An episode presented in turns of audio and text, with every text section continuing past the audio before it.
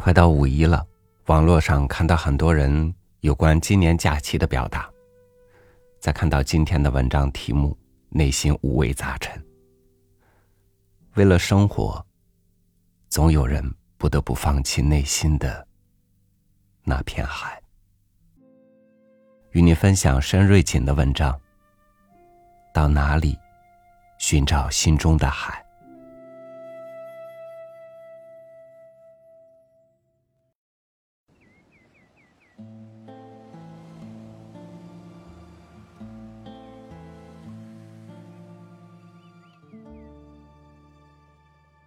平生第一次看海是二零零六年春。天。入青岛的第一站，前海栈桥。就是说我第一次看的海，是中国地理上所说的黄海。我是非常喜欢地理的，从小除了语文成绩拔尖外，就属地理成绩好了。于是，除了爱在文字里遨游，我更爱在中国地图与世界地图前流连。常常幻想着，总有一天要把万水千山走遍。那是最向往的，是看海。我想，想看海的孩子，离大海往往很远。我是湖南人，我爱海，爱课本里的海，爱小说里的海，爱诗歌和散文里的海，就再正常不过了。小时候爱海，爱的是海的辽阔、蔚蓝、神秘。后来，我逐渐迷上了传说中的海蓝。读高中时，取笔名一蓝，爱蓝爱到了极致，像听了那句“只愿能化作唐宋诗篇，长眠在你身边”，就爱上睡莲一样。高中时，有个同样爱蓝的男生，他以海蓝自居，当我是一目了然的天蓝，试图走近我。可我觉得海蓝不是他那样的，我紧闭着心扉，从来不让他走近。即使到今日，我仍然没学会不管不顾的去爱一个人。在前海栈桥。我看到的是阴沉沉的天，灰蒙蒙的海。向往了那么多年，海竟以那样的姿态迎接我。我半晌无话，有些黯然神伤。这不是我心中的海呀！次日一早去五四广场，风大，海水灰蓝。黄海除了波澜隐隐、欲说还休，就是一望无际。心里还是一个念头：这真不是我心中的海。直至去崂山，太阳露出了俏皮的笑颜，我的心情才跟着好起来。在滑溜溜的大石头上半蹲着，要同学辉给我拍照。他手忙脚乱，半天按不下快门。一股猛浪突如其来，打湿了我的牛仔裤，照片在草草中完成。好在风大，阳光也足，裤子不一会儿就干了。灰情急间咔下的照片有趣而生动，我一边捂着被浪打湿的屁股，一边抚着乱发。后来在太清宫门口看海，我总算忘却了之前的失落。眼前山光海色，虽非心中的蓝，刹那间仍令我忘了今夕何夕。海跟山相依，像有着坚实臂膀的男人，任由如水般柔弱的女子扑在他的怀里撒娇。那一幕，让人动容。我久久站着看海，若不是回催，真忘了离开。崂山景区三面环山，一边仙风道骨，一边碧海蓝天，算是崂山特色。只是十年过去了，太清宫的模样早已在记忆里模糊，只依稀记得道观里有古老的银杏、奈冬，还有崂山道士。奈冬就是山茶，花期有半年。我们去时花尚盛，犹如一个正当年的饱满娇艳的妇人。今时的道士，已绝非《聊斋志异》里的崂山道士。太清宫里只有古老的道观在，古树在，虔诚的香客在。西边崂山。我们马不停蹄地奔往威海。威海别名威海卫，意为威震海疆，东与朝鲜半岛隔海相望。坐海轮去刘公岛上看甲午战争纪念馆，去海滩学着孩子们捡小贝壳。游轮在烟波浩渺的黄海上乘风破浪，只听见海风呜咽，看到海鸥低怀。没有见到心中的蓝。那时我已经偏执到只爱着蓝了。最初以为北方的海水不蓝，是因为春天的缘故。三年后，我去厦门鼓浪屿看海，那是东海，海天一色。南国风光旖旎多姿，火红的凤凰花。映衬着蓝天白云碧海，我心中的蓝色情节又蠢蠢欲动起来。那个夏天，我一直在行走。看完南方的海，又马不停蹄的往北，本是经北京去承德木兰围场，一念间却执意绕到北戴河，想去寻觅心中的海。寻觅的路程中，我没有好好想过，我究竟要渴望怎样的海。抵达北戴河时，天已暗沉，我放下行李，便往海边赶。通往海边的街道上，游人如织，欧式建筑闪烁的橙黄光影，无不弥漫着诱人的异域风情。清新宜人的空气里，飘荡着花香。海边极为安静，一两对情侣坐在礁石上鱼鱼低语，另有两三人在沙滩上无声的徘徊，有人在地上拨弄着沙子。海浪一阵阵袭来，拍打礁石的声音在反复回响。在夜深微凉的渤海边，我想念鼓浪屿，想念演武大桥上升起的明月。想念在白城海滩上写的，转眼被涨潮抹去的蓝蓝。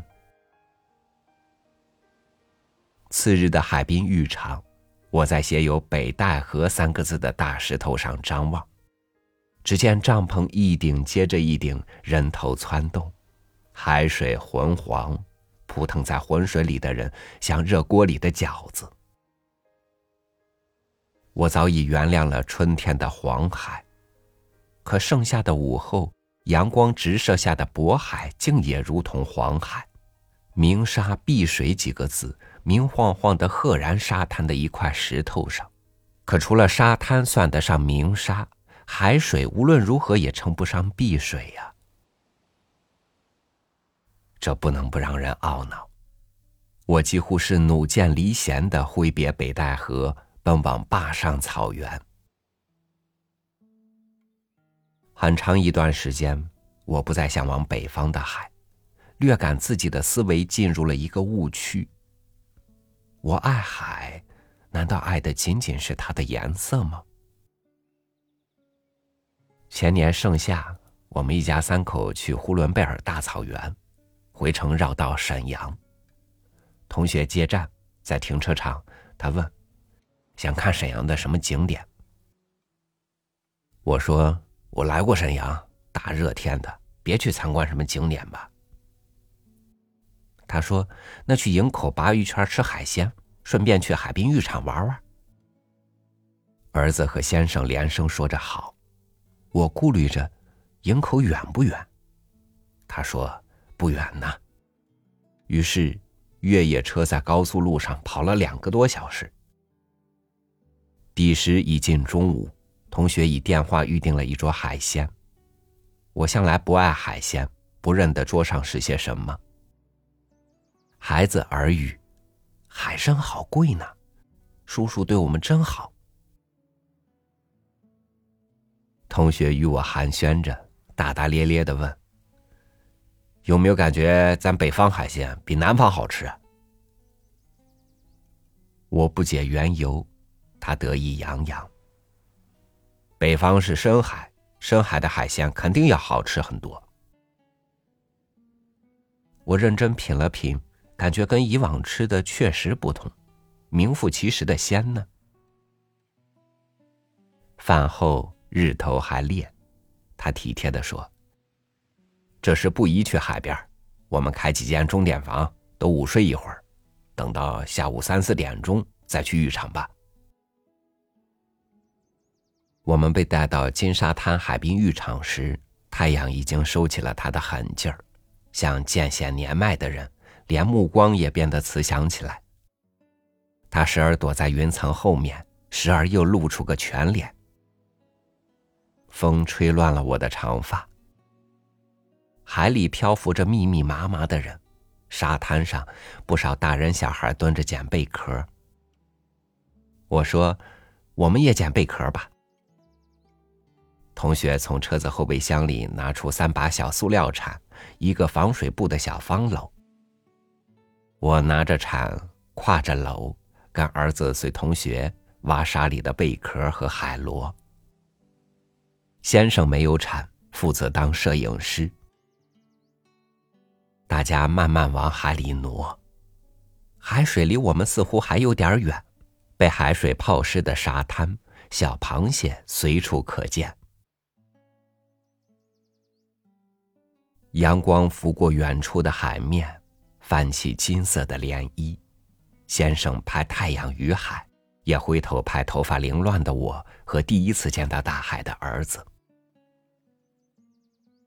突然，同学在我身后喊：“别往深处走，涨潮了。”我蓦然发现，原本踩在湿沙里的双足，不知何时已被海水浸过脚踝了。我赶紧往回走，刚才还煮饺子似的海面，如海市蜃楼一般的消失了。太阳愈发老了，强打着精神。还不时的用光撩拨着海水，海面风平浪静，潮水是无声无息的漫上来的。我明明记得，厦门海滩那夜的潮水如暗涌的情怀，一浪一浪的拍打着沙滩，突如其来，猝不及防。书上说，白天的潮叫潮。晚上的潮为汐，每天都有潮汐，都有潮涨潮落。为什么每次我都赶上了涨潮，却等不到潮落？黑暗中的海，可能有一种神秘的力量，拽着人的思想往深处走，而海的深处，多像人生的深处啊！在暗黑的海上。最容易让人心生忧伤，波浪在黑暗中不给任何提示，任由你对深处产生莫名的情绪。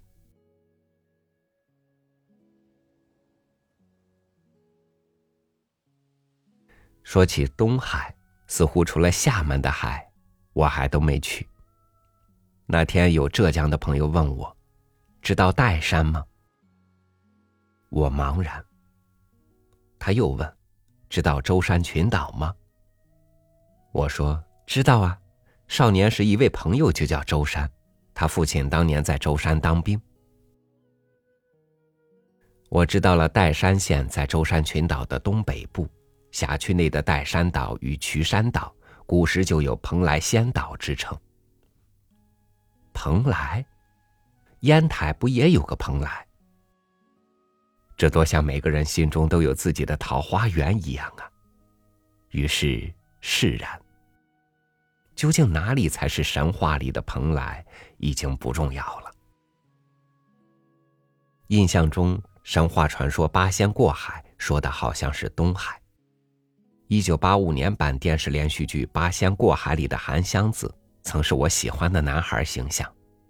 少年的我就常哼：“神仙没烦恼，命里脑后跑，要想神仙，得失都忘掉。”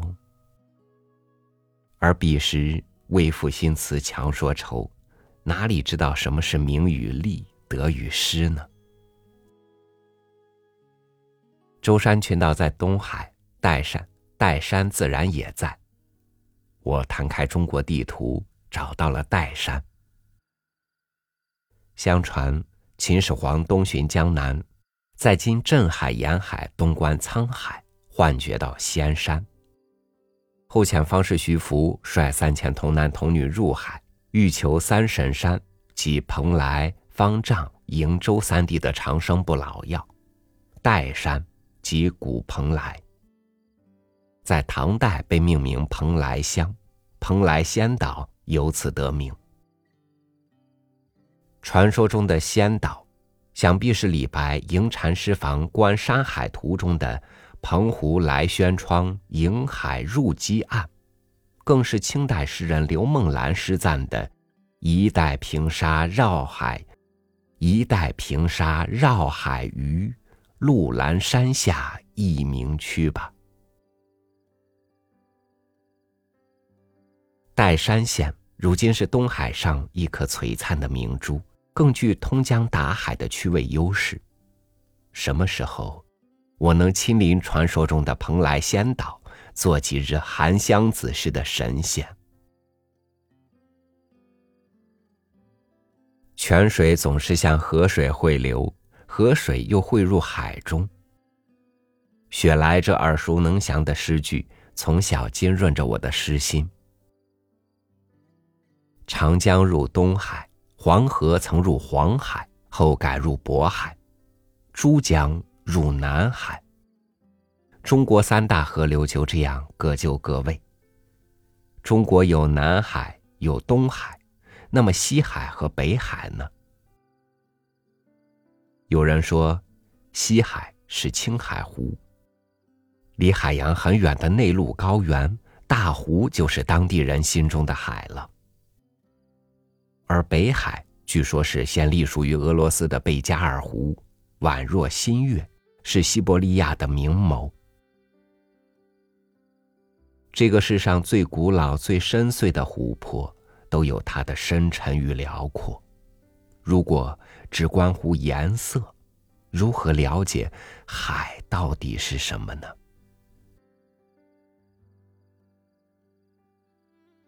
海与洋的关系又是什么？地球史上第一次火山爆发时，水蒸气太多形成云，之后下了几千年的暴雨，汇成大海。世间的河流终究汇入大海，大海的胸怀始终博大，却仅是大洋的边缘。就像人类在宇宙不过是微尘，都还可以在各自的身体里跳舞与思考。春日北方的海有点萧瑟、萌动，暗藏一片盎然。我没时间去体会它内敛的激情。夏日北方的海，热情澎湃、包容。我一度无视它，就因不是心中的蓝。这多像人与人之间的关系啊！都说在国内看海必得去南方，最好去三亚。三亚的海水最蓝，最著名的椰梦长廊、天涯海角、亚龙湾，有蜈支洲岛，据说是中国最纯净的一块乐土。人人朝着纯净与美好奔，这是本能。若不懂得爱惜环境，再过三年、五年乃至十年，三亚。还能是当年的三亚吗？有一年冬天，湖南大寒，正巧两位文友在广西开会，他们怂恿我去温暖的南宁，用北海来诱惑我。他们说的北海，自然不是贝加尔湖，是南海边的一座滨海城市。姐姐去过北海，带回一些银沙，我喜欢它的温凉细腻。我去时正逢大风，没有太阳，没法乘船赴涠洲岛，只能在银滩公园偷装了一瓶沙子。一眼看不到边的灰蓝，是随银沙烧毁的关于南海的记忆。那年盛夏，先生和他的同事结伴去海南旅游，也替我报了名。我怕热，不肯同往，总想着，还是得找一个冬天，一个人去三亚，去天涯海角，去寻心中的蓝。去寻一些温暖，体味人在天涯的感觉。那时必定有满心的涟漪，和着海水，在内心发酵，无人知道，也无需人知道。曾看到一篇文章说，如果把大海比作女人，大连的海是五十岁女人的雅致，青岛的海。是四十岁女人的丰腴，厦门的海是三十岁女人的成熟，三亚的海，则永远是二十岁少女的激情与浪漫。一直以为三亚吸引我的只是蓝，不曾料到还有青春无敌的浪漫。想必很多人跟我一样，会喜欢深沉内敛的激情，也向往酣畅淋漓的激荡吧。如今，我已然明白自己为什么固执的爱海。我学会了忽略海的颜色，把目光投向海的深邃与宽广，投向海那边望不到的大洋，期待地球上的子民，不论什么人种、何种肤色，都跟息息相通的海洋一样融合团结。我向往仙境般的东海。渴望像仙子飘荡在岱山岛的蓬莱石景间，让仙风碧水洗涤浮尘种种。我甚至花了半辈子时间，在千奇百怪的人面前，学会了避让、接纳、包容，理解了涨潮涨落是自然规律，明白了万涓成水终将汇流成河的真谛，更懂得了心中的海才能拥有。海纳百川的胸怀，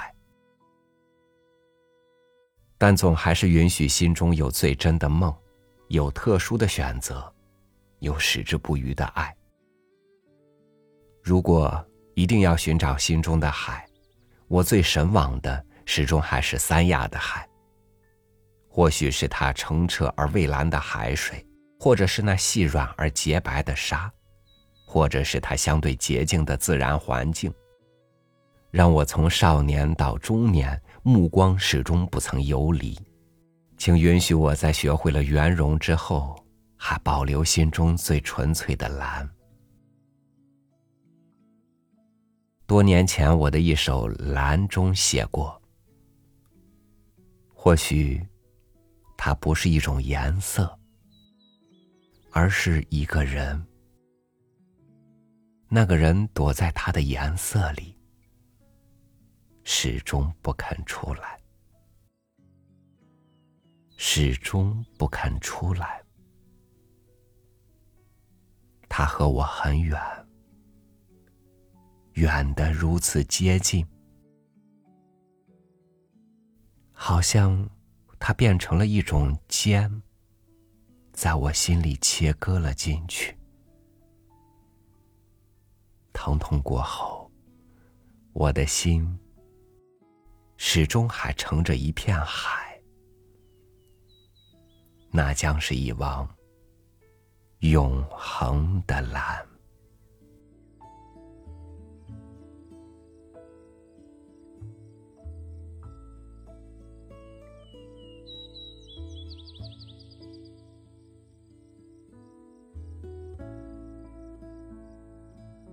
我出生在一片辽阔的平原，很小的时候就向往高山，更向往大海。但是你知道，人们的向往总不会轻易的被满足，因为你还需要他给你更长久的指引。于是我就在这样的向往里，一天一天长大，走过岁月的荆棘，走过生活的琐碎，向着高山大海一路前进。